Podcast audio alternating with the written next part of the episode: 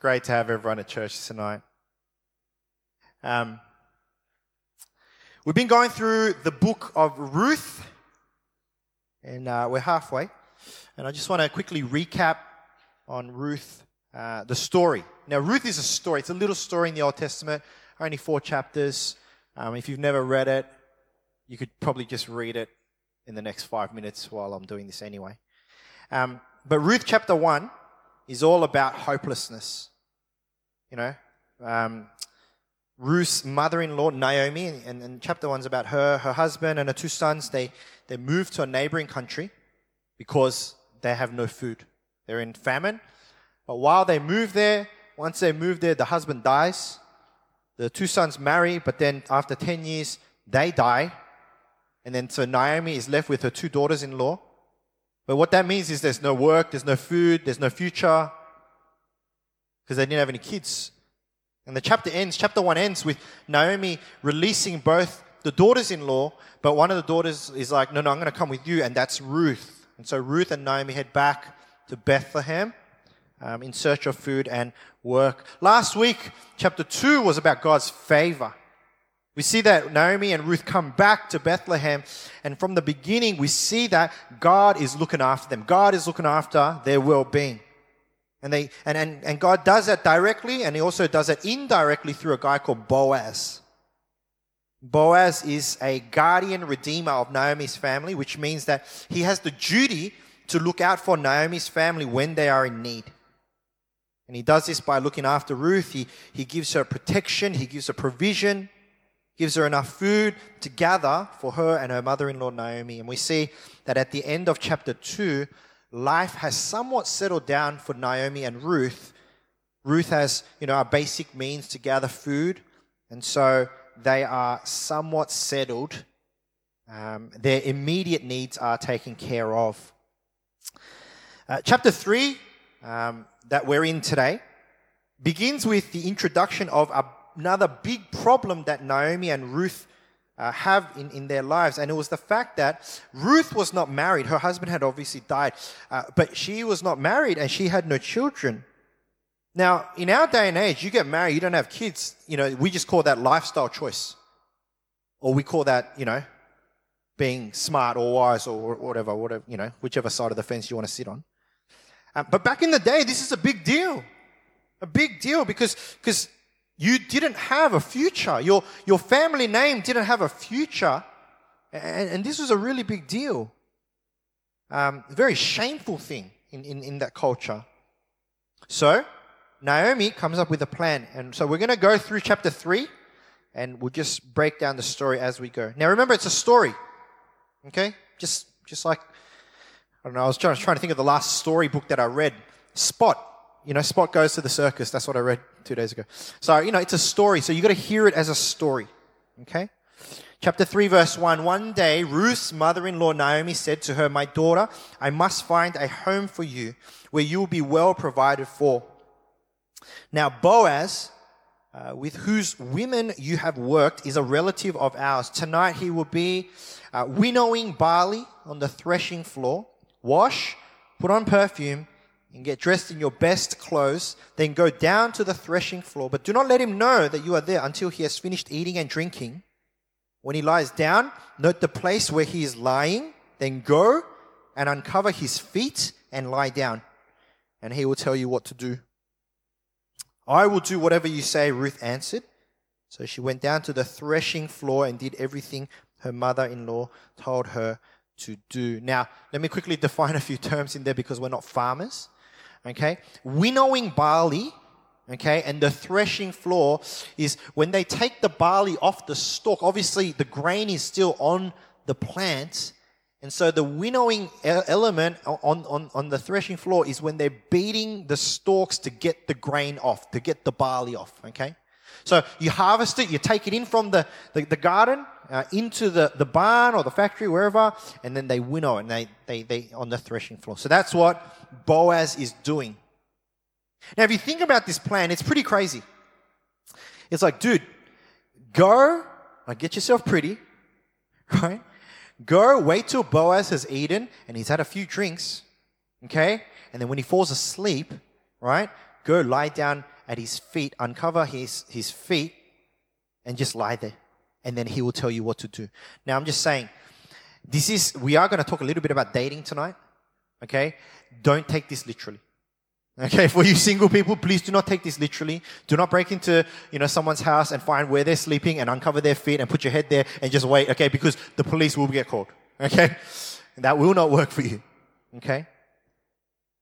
But the plan was this, the plan that, that, that Naomi had in mind wasn't just, you know, go and be noticed. It was this idea that Boaz was the guardian redeemer. He had this role as the guardian redeemer, and there was an obligation that as the guardian redeemer of the family, that he will recognize, oh, I need to help. And I will take on the responsibility and not just help the family, but then take Ruth as his wife. But you got to understand, this was not a given. This was an automatic. It was a choice that Boaz had to make. And really, the result could go either way. She could be like, Boaz, I'm here. And, and he could reject her or he could embrace her. But you just don't know. Okay? So let's keep going the story. Uh, chapter, uh, verse 7. When Boaz had finished eating and drinking and was in good spirits, that's a good term, right? I think the, the, what would you call that term in modern day? Yeah, that's right. Thank you. From the pregnant lady who can't drink at the moment. Um, was in good spirits, he went over to lie down at the far end of the grain pile. Ruth approached quietly, uncovered his feet, and lay down. Oh, I love this verse. In the middle of the night, something startled the man. He turned and there was a woman lying at his feet. Who are you? He asked. I am your servant Ruth, she said. Spread the corner of your garment over me since you are a guardian redeemer of our family. One of the other things you don't, you need to understand about this story is this. It's dark. Okay, it's dark. We're not talking about, you know, lights, you know, you, you sort of dim the lights and, you know, you, you, you don't have a night light. We're, we're talking about pre electricity days. So when Boaz wakes up and there is something at his feet, of course he's going to be startled. I don't know about you, but I've had that experience. I woke up in the middle of the night, early morning, early morning, and I wake up and right in my face, 30 centimeters away from my face, one of my kids just looking at me. And I was so scared, I nearly punched the kid in the face. Luckily, I didn't. It was startling, to say the least. That's what Boaz does. Who are you? And Ruth goes, It's me, Ruth. It's Ruth, it's, it's Ruthie. You know, it's. Now, see, see, what's interesting is how would Boaz even know who Ruth was? Well, he hadn't noticed her, and we see that in chapter 2. He had already favored her, he already knows who she was. Now, Ruth says, Spread the corner of your garment over me, since you are a guardian redeemer of our family. Now, don't take this in a weird way. Okay? It means in that day, it's a pledge of marriage. Okay, that's the symbol. That's that's it's like, please marry me. Back in the day was said, please spread the corner of your garment over me. That's that's what it meant. Hey, you want to get married? Okay? Now Ruth really puts herself out there you know, yes, she's obedient to her mother in law. She really puts herself out there, right? Because how does she know how Boaz is going to respond? She doesn't, right? And she's just like laying there in pitch dark. Hello, it's me, Ruthie. Do you want to get married? You know, it's like, ooh, this is weird, you know, like any girl that sort of does that, you know, just call the police. Ruth, and, and, and Ruth doesn't just say, Do you want to get married? She kind of goes, You are our guardian redeemer. It's like, You are obliged, you know, to marry me. But she just sits there. But we see Boaz's response in verse 10 to 13. The Lord bless you, my daughter, he replied. This kindness is greater than what uh, than that which you showed earlier. You have not run after the younger men, whether rich or poor. And now, my daughter, don't be afraid. I will do for you all you ask. All the people of my town know that you are a woman of noble character. Although it is true that I am a guardian redeemer of our family, there is another one who is more closely related than I. Stay here for the night, play some Jenga, and then in the morning, if he wants to do his duty as your guardian redeemer, good. Let him redeem you. But if he's not willing, as surely as the Lord lives, I will do it. Lie here until morning. See, Boaz had every right to reject Ruth. That, that was his choice.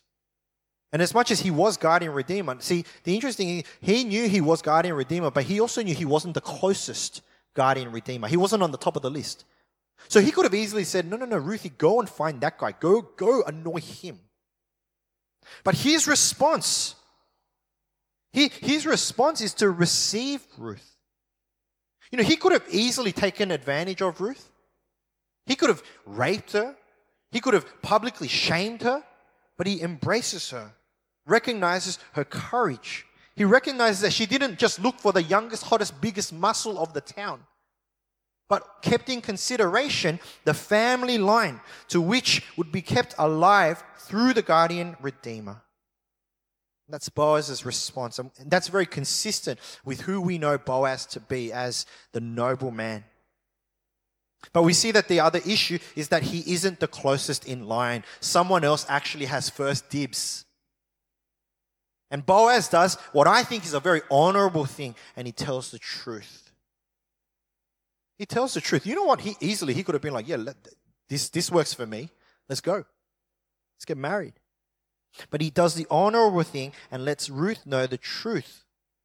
And then he tells Ruth to stay the night instead of sending her home in the middle of the night and then when he sends her home, he continues to bless her. Verse 14. So she lay at his feet until morning, but got up before anyone could be recognized. And he said, No one must know that a woman came to the threshing floor. He also said, Bring me your, the shawl you are wearing and hold it out. When she did so, he poured into it uh, six measures of barley and placed the bundle on her. And then he went back to town. Just the blessing and favor that Boaz continued to pour upon Ruth. Ruth returns home. Naomi's waiting. Ruth tells the story of what happened. Verse 18, Naomi says, Wait, my daughter, until you find out what happens, for the man will not rest until the matter is settled today. And that's the end of chapter 3. And, you know, like there's four chapters in Ruth, there's four, you know, um, weeks of this series. I could easily finish there. And that's like K drama. That's like, that's cliffhanger, right? Like you gotta wait till next week to see what Boaz does. How's it gonna go? You know what? But I can't deal with that, so I'm just gonna keep going. And we're gonna we're gonna go, we're gonna go halfway to to, to Ruth four. Okay. All right. I'm gonna read twelve verses. Okay. Keep up. Meanwhile, Boaz went up to the town gate and sat down there, just as the guardian redeemer he had mentioned came along. Boaz said, Come over here, my friend, and sit down. So he went over and sat down. Boaz took ten of the elders of the town and said, Sit here. And they did so. Then he said to the guardian redeemer, Naomi, who has come back from Moab, is selling the piece of land that belonged to her, to our relative Elimelech, who was Naomi's husband, past husband.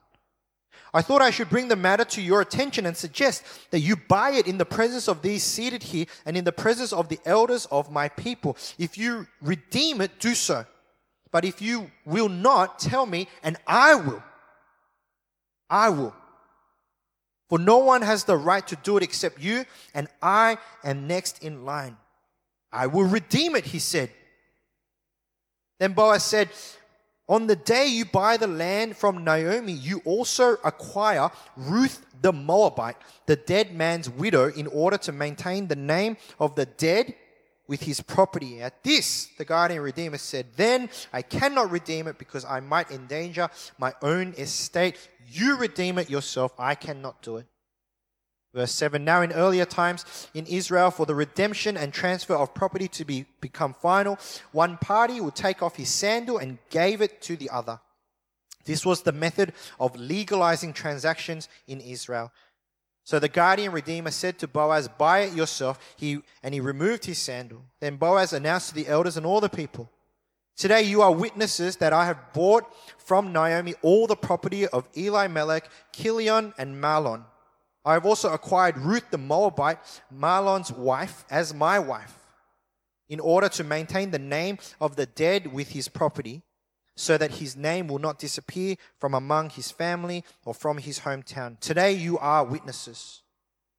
Then the elders and all the people at the gate said, We are witnesses. May the Lord make the woman who is coming into your home like Rachel and Leah, who together built up the family of Israel. May you have standing of Ephrathah and be famous in Bethlehem. Through the offspring the Lord gives you by this young woman, may your family be like that of Perez, whom Tamar bore to Judah. Okay? Now you just gotta just gotta read that story. So Boaz finds this other redeemer guy who's really the first in line. He goes, Hey, come here, sit down. Naomi's husband, Naomi's selling that piece of land because she's in trouble. And someone needs to buy it, and you're next in line. You should buy it. You should redeem it. Right? Now, Boaz, you got to think, right? Boaz has accepted Ruth. Okay, now you got to think this. Now, add some romance to this, right? Now, Boaz is really putting himself out there. Right? He's like, hey, if you, it's like he's saying something, but he doesn't really mean it. You know, he wants, he, he doesn't actually want this guy to redeem, you know, Naomi's land because at the end of the day, he wants it. Well, not, he, he doesn't even care about the land. He, he wants Ruth. And so he goes, hey, uh, Naomi is needing to sell her land because obviously she has no money. You're next in line. You've got first choice. You should buy it. And the guy goes, I will redeem it. Now, if I was Boaz, I'd be like, dang. It's a good thing for Naomi and Ruth, but you know, dang. But then he goes on, he goes, You also, not only do you get the land, but, but you get one of the daughters in law, Ruth the Moabite. Now, why is this a big issue? Right? Why is it a big issue that that another, you know, he, he would have inherited another woman? The, the issue isn't just the fact that he inherits another wife. He inherits a foreign wife, a wife from a foreign country that they're not on good terms. And this is going to make it very complicated.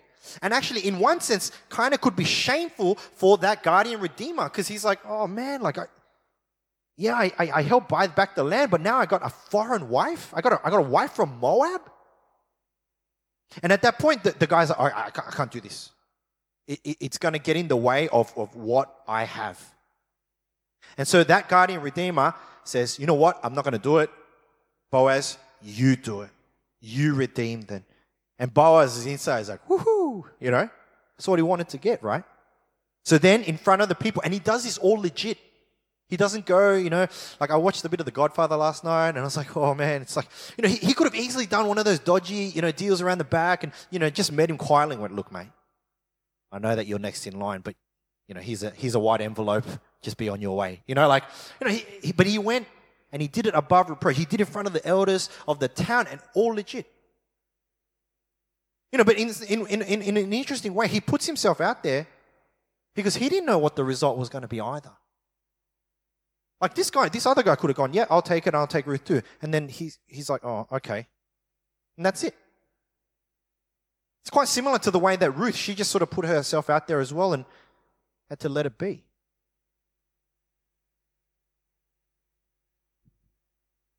So the story ends. It's funny, Ruth is not even there, but the story ends with Boaz proclaiming that Ruth is now his wife right? Now, for Boaz, this, this is a big deal. Like, not only did it cost him financially because he had to buy the land, right? It also cost him reputation because he's now taking in a foreign wife. But Boaz was so committed to Ruth. You could even say that because he loved Ruth, he did whatever it took for him to redeem her from the hopeless situation that she was in. Now, we look at this story and we go, wow, that's a great story.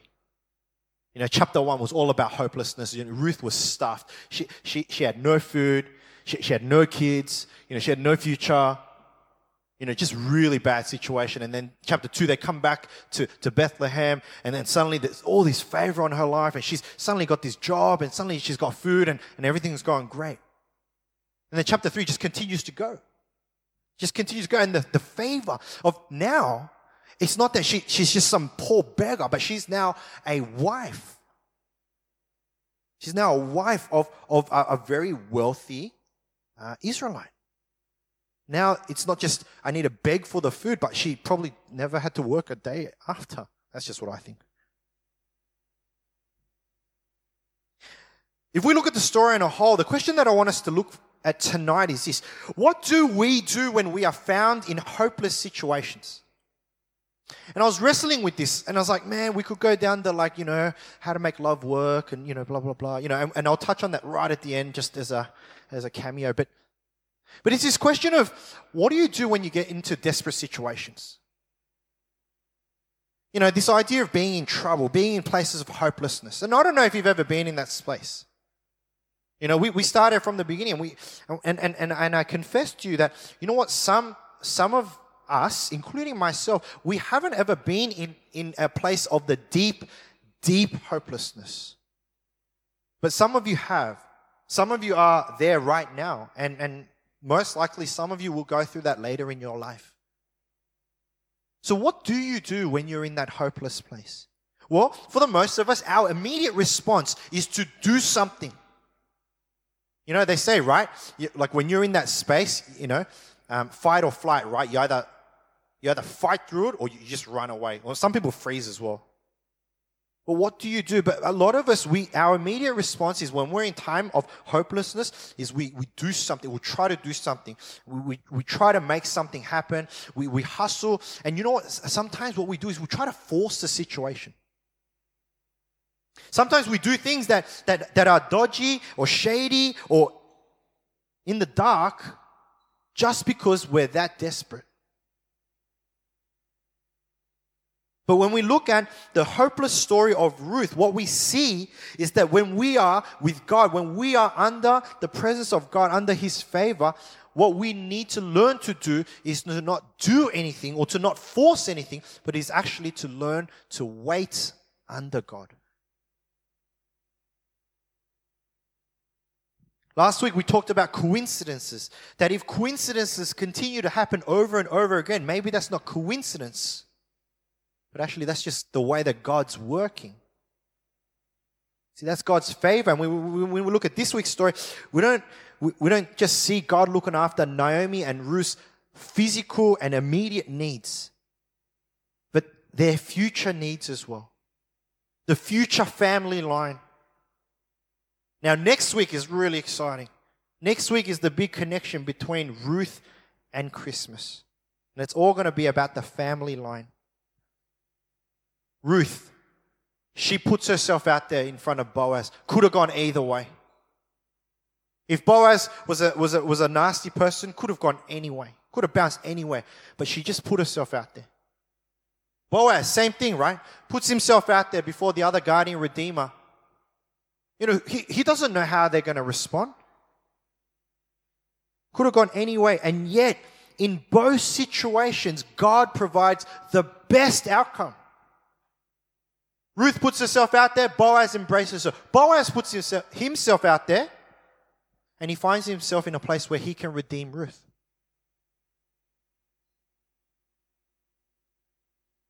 What we learn is that when we are under the wings of God, even in our lowest and most hopeless situation, when we learn to trust Him, when we learn to wait upon God to move rather than ourselves, then God will take care of us.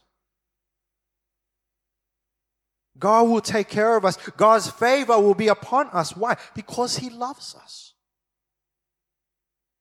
And I think this is the struggle that many of us, of us have when going through times of, of hardship and darkness is we're too quick to try to find a solution or we're too quick to try to work out something on our own rather than sitting and waiting underneath the presence of God, allowing God to do something. We are too quick to try to force something when it might actually not be in the plans of God.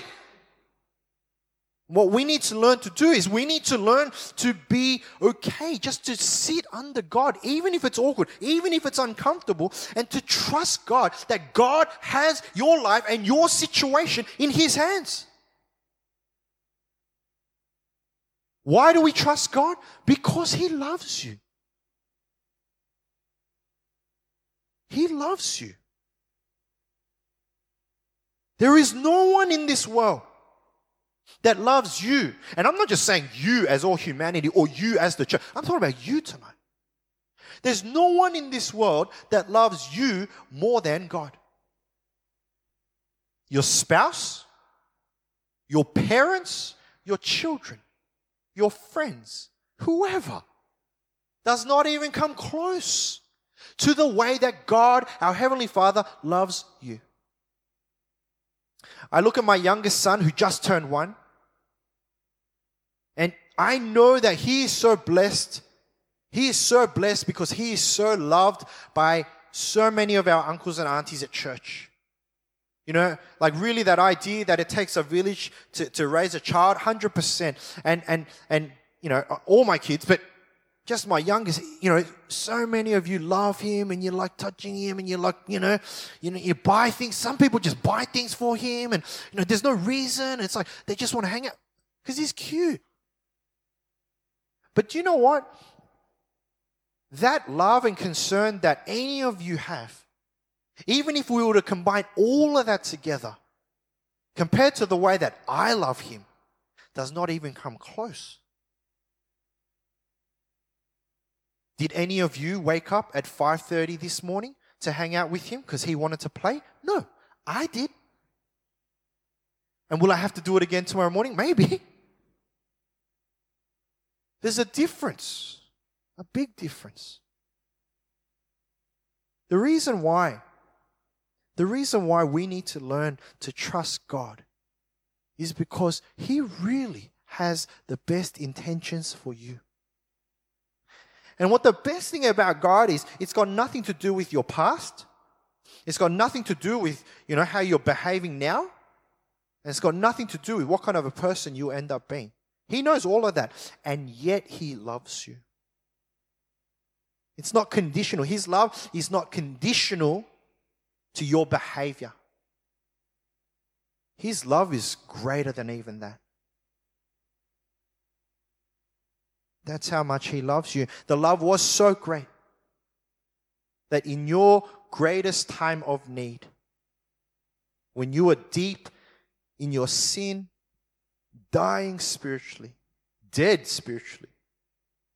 God sent his one and only Son, Jesus, to be the guardian redeemer of your life, to redeem your life, and to save you from your sin. Now, I love you as your pastor, but there is no way. I'll buy you a meal. You know, like I'll bail you out of jail. I'll, I was going to say, I'll go to the gym with you. I'll walk you to your gym, you know. But would I ever give up any of my kids for you? I'm, I'm, don't take this personally, but I wouldn't. Not even close. And yet, God, God, because of his love for you, each and every one of you, knowing who you are, knowing how deeply entrenched you are in your sin and your addiction and all the bad choices that you make and will continue to make, he can overlook all of that. He can look, overlook all of that because of his love for you. In the same way that Boaz could overlook the fact that, that Ruth was a Moabite widow. And you know what? The other thing is, and, and, and I only just thought of this like just before, but Ruth couldn't have a kid for 10 years. So, what Boaz could be receiving as a wife was a wife that might not be able to give birth to another child. But Boaz was he was able to look beyond the current situation. He was uh, look beyond what happened in the past, and his love for her was enough for him to put himself out there and to redeem her. And in the same way, in the same way, that's how God loves us. You know, I look at my own life and, and, I, and I always ask this question God, why do you love me? Why did you save me? Why did you send your son Jesus to die for me? Right? We're just around Christmas. That's why we're celebrating, right? The birth of Jesus. Why would he send Jesus? And it's because I love you. And I'm like, but I know me. I don't like, I wouldn't do that for me. But that's when I realized that, man, God's love for us is even more than the love we have for ourselves. And we love ourselves a lot, most of us anyway. We have such a high regard for ourselves but God's love is even greater than that.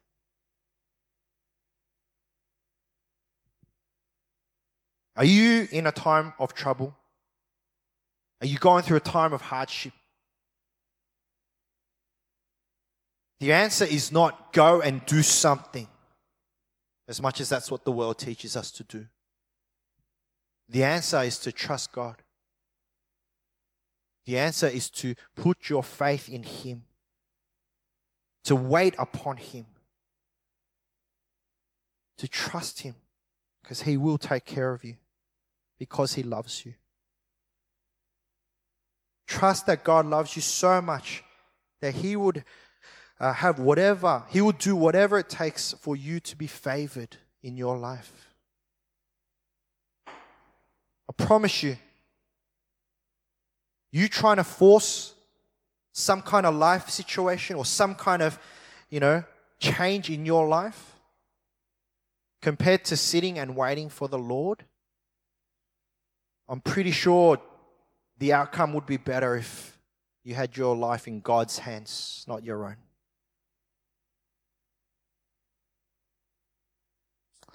I want to finish with um, a funny quote that that uh, that I read, and we, you know, because let's bring it back to, you know, dating. Okay, for all the married people, like, you can just sort of smile and giggle and whatnot because you don't have to deal with this anymore. But, you know, one of the things in life is, is in, is singleness, you know. Like, one of the hardest things in life uh, when you're on that side of the equation is like, man, am I ever going to get married? You know, am I ever going to find the one? Am I, and, you know, like,